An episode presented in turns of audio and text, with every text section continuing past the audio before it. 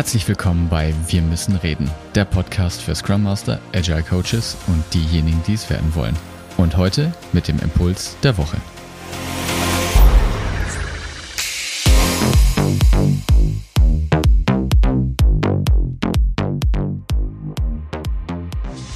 Es geht gegen Ende des Jahres zu und in manchen Teams wird vermutlich dann die Frage gestellt, wird das noch bis Ende des Jahres fertig werden? Nun, in diesem Fall rentiert es sich auf ein besonderes Denkwerkzeug im Projektmanagement zu blicken, das magische Dreieck des Projektmanagements. Und das besagt, dass die Parameter Zeit, Geld und Projektumfang in einer wechselseitigen Beziehung sind.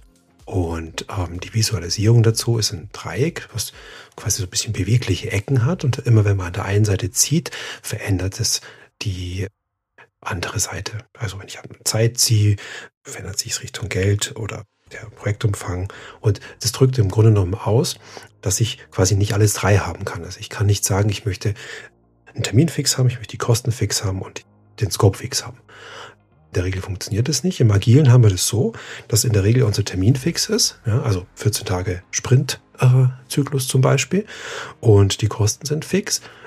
Interpretiert sozusagen auf die, auf die Teamgröße, ne? also ein festes Team, das produziert Kosten und die sind fix. Und was wir dann variabel haben, ist der Scope. Naja, den verhandeln wir mit dem Product Owner beim Sprint Planning. Und das ist im Grunde genommen der Mechanismus. Und zurückgekommen auf unsere Frage, die wir eingangs hatten, was wird denn jetzt alles bis Weihnachten fertig, ist quasi eine Scope-Zeitfix-Frage. Und wenn ihr jetzt nicht vorhabt, euer Team zu vergrößern, dann habt ihr da keine, keine Stellschraube an der Stelle. Ne? Team vergrößern ist im Übrigen keine gute Idee in der Regel, insbesondere wenn man verspätet ist. Da gibt es ein Brooks Law, das sagt, wenn man zu einem verspäteten Projekt noch weitere Mitarbeiter hinzufügt, dann wird sich das Projekt noch weiter verspäten. Naja, ist auch klar. Ne? Die müssen ongeboardet werden. In der Zeit können die Leute nichts mehr arbeiten. Insofern wird es dann noch später. Nun, was könntet ihr jetzt machen? Was sind die Stellschrauben?